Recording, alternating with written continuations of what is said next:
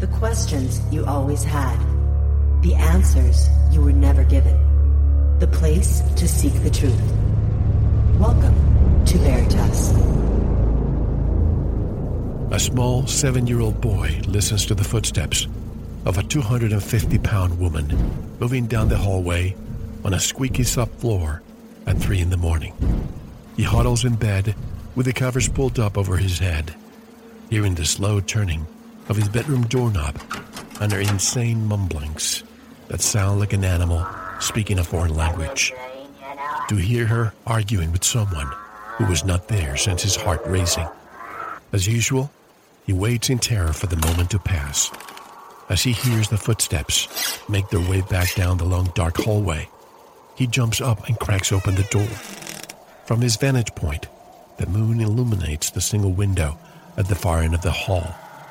The reflection of the woman in the moonlight burns disturbingly into his memory forever. Two inches of doorway opening is all he needs to witness what looks like someone has taken up residency in his mother. The closer she gets to the end of the hall, the more focused her disfigured face appears. That face becomes his own personal horror story. She hits her chest with a winter boot in each hand, laughing wildly and moving into deep discussions with unseen persons. Her eyes are wide, ever so wild, yet fearful. Her irregular toothy grin and the wagging of her tongue set the young boy's heart on edge. This was the first time it happened. From then on, he would go to bed each night with his hockey stick in hand and his dresser pushed up against the door. That small, frightened seven year old was tonight's special guest. This is his eyewitness account, which is not merely the true story of the demon possession of his mother, but the frantic attempt of a seven year old boy to survive the daily onslaught of her insane and devilish behavior.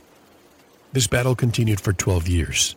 He had no idea until his teen years that this behavior wasn't normal. It was his reality, since he knew nothing different. His mother's 24 hour a day, seven day a week ordeal was all he ever knew of her. He was in his teens when her bizarre behavior escalated to frightening heights, so that he had to adjust his living just to survive. This, unfortunately, began long before he was able to recognize, as you will hear as the story unfolds. Most common, if we can use that word, paranormal accounts are short in duration, but this was his life for 12 plus agonizing years. The terror she subjected him to was all day and all night, as if she never slept. It kept on even when he snuck in the house undetected. The same insane babbling and self inflicted violence. It was always coupled with constant whistling and the arguing of many voices, all of them coming from her, all day, every day. Evening would bring on panic, and the screaming, thumping, banging, and night movements would commence. All of it was absolutely shocking to him. His name is Michael Anthony Gagliardi, and this is his story. You are listening to Veritas. If this is your first time, welcome home. To listen to tonight's full interview and all of our material, join the Veritas family and click on the subscribe button at veritasradio.com. You can make your purchase with a credit card, PayPal, cash, check, money order, and even cryptocurrency. We are now accepting Bitcoin, Litecoin, Ethereum, and more. Don't forget to visit the Veritas store for focused life force energy, MMS, EMP shield, solar, and EMP protection, rebounders, CBD pure hemp oil, pure organic sulfur, flash drives with all our Sanitas and Veritas seasons, and other great products. And if you want to get in touch with Mel, want to be a guest on this radio program, have a guest suggestion, or have feedback, just click on the contact button of our website at veritasradio.com. And now, here's your host, Mel Hostelrick. Tonight's special guest is Michael Anthony Gagliardi. This is the harrowing true story of a young boy's survival for 12 plus years with a demonically possessed mother. She terrorized the family, the neighbors, and authorities in a small northern town in Ontario, Canada, from the mid 70s to the mid 80s. A gripping and heartbreaking tale full of fear, anger, courage, and most importantly, perseverance. Michael married at the early age of 19 and he and his wife had two daughters, eventually five grandchildren, and are still married going on 33 years.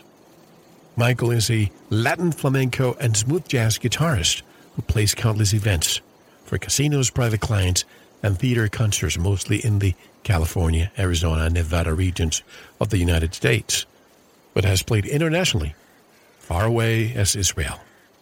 And directly from Coachella Valley in Southern California, I would like to welcome Michael Anthony Gagliardi, the author of Devil Take the Hindmost. Hello, Michael, and welcome to Veritas. How are you? Uh, very good. Thank you so much for, for having me. It's a it's a pleasure be, to be able to uh, speak about my book. By the way, before we begin, I just want to let you know, congratulations, because I love flamenco music and I've been listening to your music all day long today. Honestly, really, really great stuff. But let's begin with your story, which is a riveting story. Let's begin from the moment you were born. I was born in 1968 in a little Italian community in uh, one of the boroughs of Toronto. It's much like uh, New York. We've got you know boroughs, and the borough that I I was born into is called Etobicoke. It's a an Indian name, but it, even to this day, it is an Italian uh, community. Most most Italians live. And uh, from 1968 to 1973, um, we moved in and around the Toronto area. And uh, by the time I was, uh, I would say, three years old, maybe even before before three years old, uh, things started happening in our house. Um, uh, even at that age, I was very, you know, I was very young, but I was very, um, let's say, sensitive to to um, uh, spiritual things. I was very sensitive and analytical, uh, even as a small child, and I began to notice that there were things things wrong in our house. Uh, I have a sister that's seven years older than me, so she was more um, uh, uh, coherent um, because of her age at that time, but she confirmed a lot of the things that I was feeling that something was just not right uh, in our house uh, with our mother. Uh, I think around 1970, 72, I believe it was, uh, the first incident happened. You know, coming, we're an Italian family. my mother's side was Italian, and my father's side was from Italy and uh, the the first event that happened that really began to open my eyes was that uh, you know during lunchtime as a as a little Italian boy we would always get this uh, this little uh, soup called uh, uh, pasta fasule, which is pastina. It's like star soup. American people would know it as like a little star soup. And my mother would always call me to the table and it would already be on the table. That was the the regular routine. Uh, but this particular afternoon, um, when we were living in Toronto, uh, she called me to the table. I went to the table, it wasn't there, and she came up behind me and dumped the scalding hot soup down my left shoulder. And uh, of course, it was scalding hot, so I was screaming and yelling. And uh, she offered no, no uh, uh, consolation to me, no affection. She didn't ask me if I was okay. She was extremely indifferent about it. I remember uh, her calling a taxi. We took a taxi uh, to the doctor's. Uh, she never consoled me uh, on the way there. She never told me it was going to be okay. She never kissed me. She never asked me anything. There was no affection whatsoever and uh, we went to the doctor. I don't remember what exactly happened at the doctor, but I believe he bandaged my shoulder up uh, because I had there there weren't uh, severe burns like first degree or anything, but I remember it being very painful. And we went home, and basically that incident was forgotten about. Uh, but it was the incident that opened up my eyes that something was wrong, and the trauma that I experienced from that uh, that's what opened my eyes. And i began to to watch my mother and to be very very sensitive about what was going on in the house. I remember at that time it was before this um, my mother's father had died Uh, this could have been before I was even born, but she adored her her father so much, and she had two other siblings. Those two siblings she had to take care of because my mother, my grandmother, I guess she just lost it when her husband died. Um, I guess they all adored him. He was a good man, but uh, he died in a tragic accident. And I remember the around the same time we were living in this house. Uh, the scalding soup happened in, in an apartment, but we moved from there into our first house. I remember it was one of those duplexes uh, that are in Toronto, with a house on the bottom and then a house at street level. And uh, I remember going to bed and you know having the door open a little bit, and I could hear, you know, when you're three, four years old, you know, the parents don't think you can hear them uh, but you know you do hear them and even if you don't understand what's going on at that point you remember it and then you figure it out later. But uh, i remember them hearing uh, hearing through the door them talking about these words seances and and uh, esp and and you know all these kind of things. And at that time those were very popular things. Seances in the late 60s early 70s were were were popular uh, uh, spiritual events and uh, I remember that. I remember that. And I think uh, from talking to my sister, I think this was the beginning point, the entry point that my mom tried to, uh, uh you know, get through to the spiritual realm uh, to talk to her father that she loved so much. And uh, I think that was the the entry point. And from what my sister tells me, that these events started happening when I was very young. So they began to increase. By the by 1974, we moved 100 miles away, which was really weird because my dad worked in Toronto. So we moved 100 and it's actually 115 miles away, and he had to go work back down in Toronto. So he we moved so far away, and then he had to drive all the way back down there uh, to work. So he'd stay down there during the week, and uh, th- this was our life. My father was never home. He was only uh, home on the weekend for a few hours, and then he would uh, go back down to Toronto. And then when we moved up to Meaford, that's when things began to escalate even more. Um, she was beginning to say crazy things now that I had never heard. Um, she never talked to me. I never heard her just speak to me normally. Uh, she was unaffectionate. She never t- touched me. Who who made the decision? Who made the decision to move? Your dad or your mom? I, um, I'm really not sure. I'm really not sure. I think something happened uh, because all of our family was down there, our Italian side of the family, and uh, my my mother's brother and sister, and their kids. They all lived down in Toronto. So something happened because it seemed very odd to move so far away. You know, people usually move toward work not Correct. away from it. so it's almost so, as if your mom moved the two of you for a purpose. And by the way, for the American listeners, uh, the, the boroughs where you used to live, it's uh, the equivalent of Queens or Brooklyn in New York, correct? Absolutely, absolutely. We've got, I think, five, five or six boroughs in in Toronto, and they're just cities attached to each other. You know exactly how they are in New York City yeah. with Bronx and in Queens and Manhattan and places like that. But uh, yeah, that's where it all started. And then when we moved 100 miles away, we actually moved to this little town on a bay that was populated. It was 4,200 at the time. I think it's 4,500 now. So it hasn't really grown over the last 40 years. But uh, we moved there. And uh, then it was just my sister and I and my mother, pretty much. My dad would come home on weekends and uh, this is where it began to escalate. My mother's condition began to worsen. She began talking to herself. Uh, you know, when when we moved up there, I think it was 1970, the summer of 74, because I was just going into kindergarten in 75.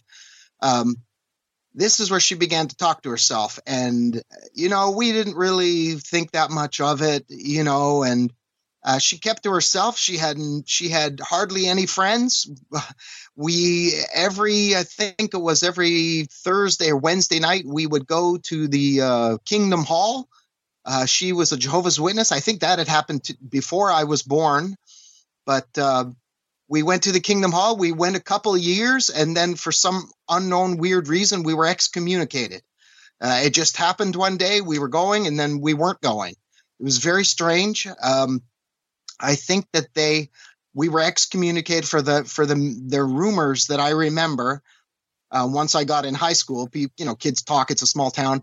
I think we were excommunicated because someone accused my father of being a, a, a drug kingpin or something like that uh, during the Pizza Connection days in the early 80s, 1980, mm. 1981. So I'm, I'm really not sure if that was true or not. I know that my dad was involved in, uh, he had many friends in the mafia. Uh, he was friends with the Luci- Luciano Pavarotti and his brother. And uh, we frequently would go down to Toronto on a Saturday in the wintertime to barter because my dad was a fisherman and we'd go there and we'd go to all these Italian all these Italian clubs, you know, they're the kind of clubs where, you know, nobody goes in and buys anything. And it's the same guys that are in there day after day after day after day, if you know what I mean.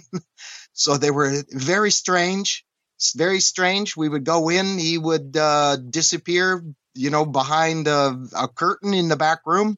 I'd play a video game. He'd show up, you know, half an hour, 45 minutes later, and then we'd leave. So that, that part of it was all a mystery to me. But uh, once we had moved to Meaford, this is where things began to escalate. And she began talking to herself. And then, as a few years progressed, when I became seven, eight years old, uh, so now we're looking about the first three years in Meaford, she began to be more articulate about what she was saying and arguing with herself and and conversations like uh, she was speaking like multiple personality uh, type of thing, talking to two different people inside herself. That that's the gist of it. And because it happened so slowly, all of us just kind of, yeah, she's crazy, and we didn't take any notice. And it wasn't until I was about ten years old that things started to started to ramp up.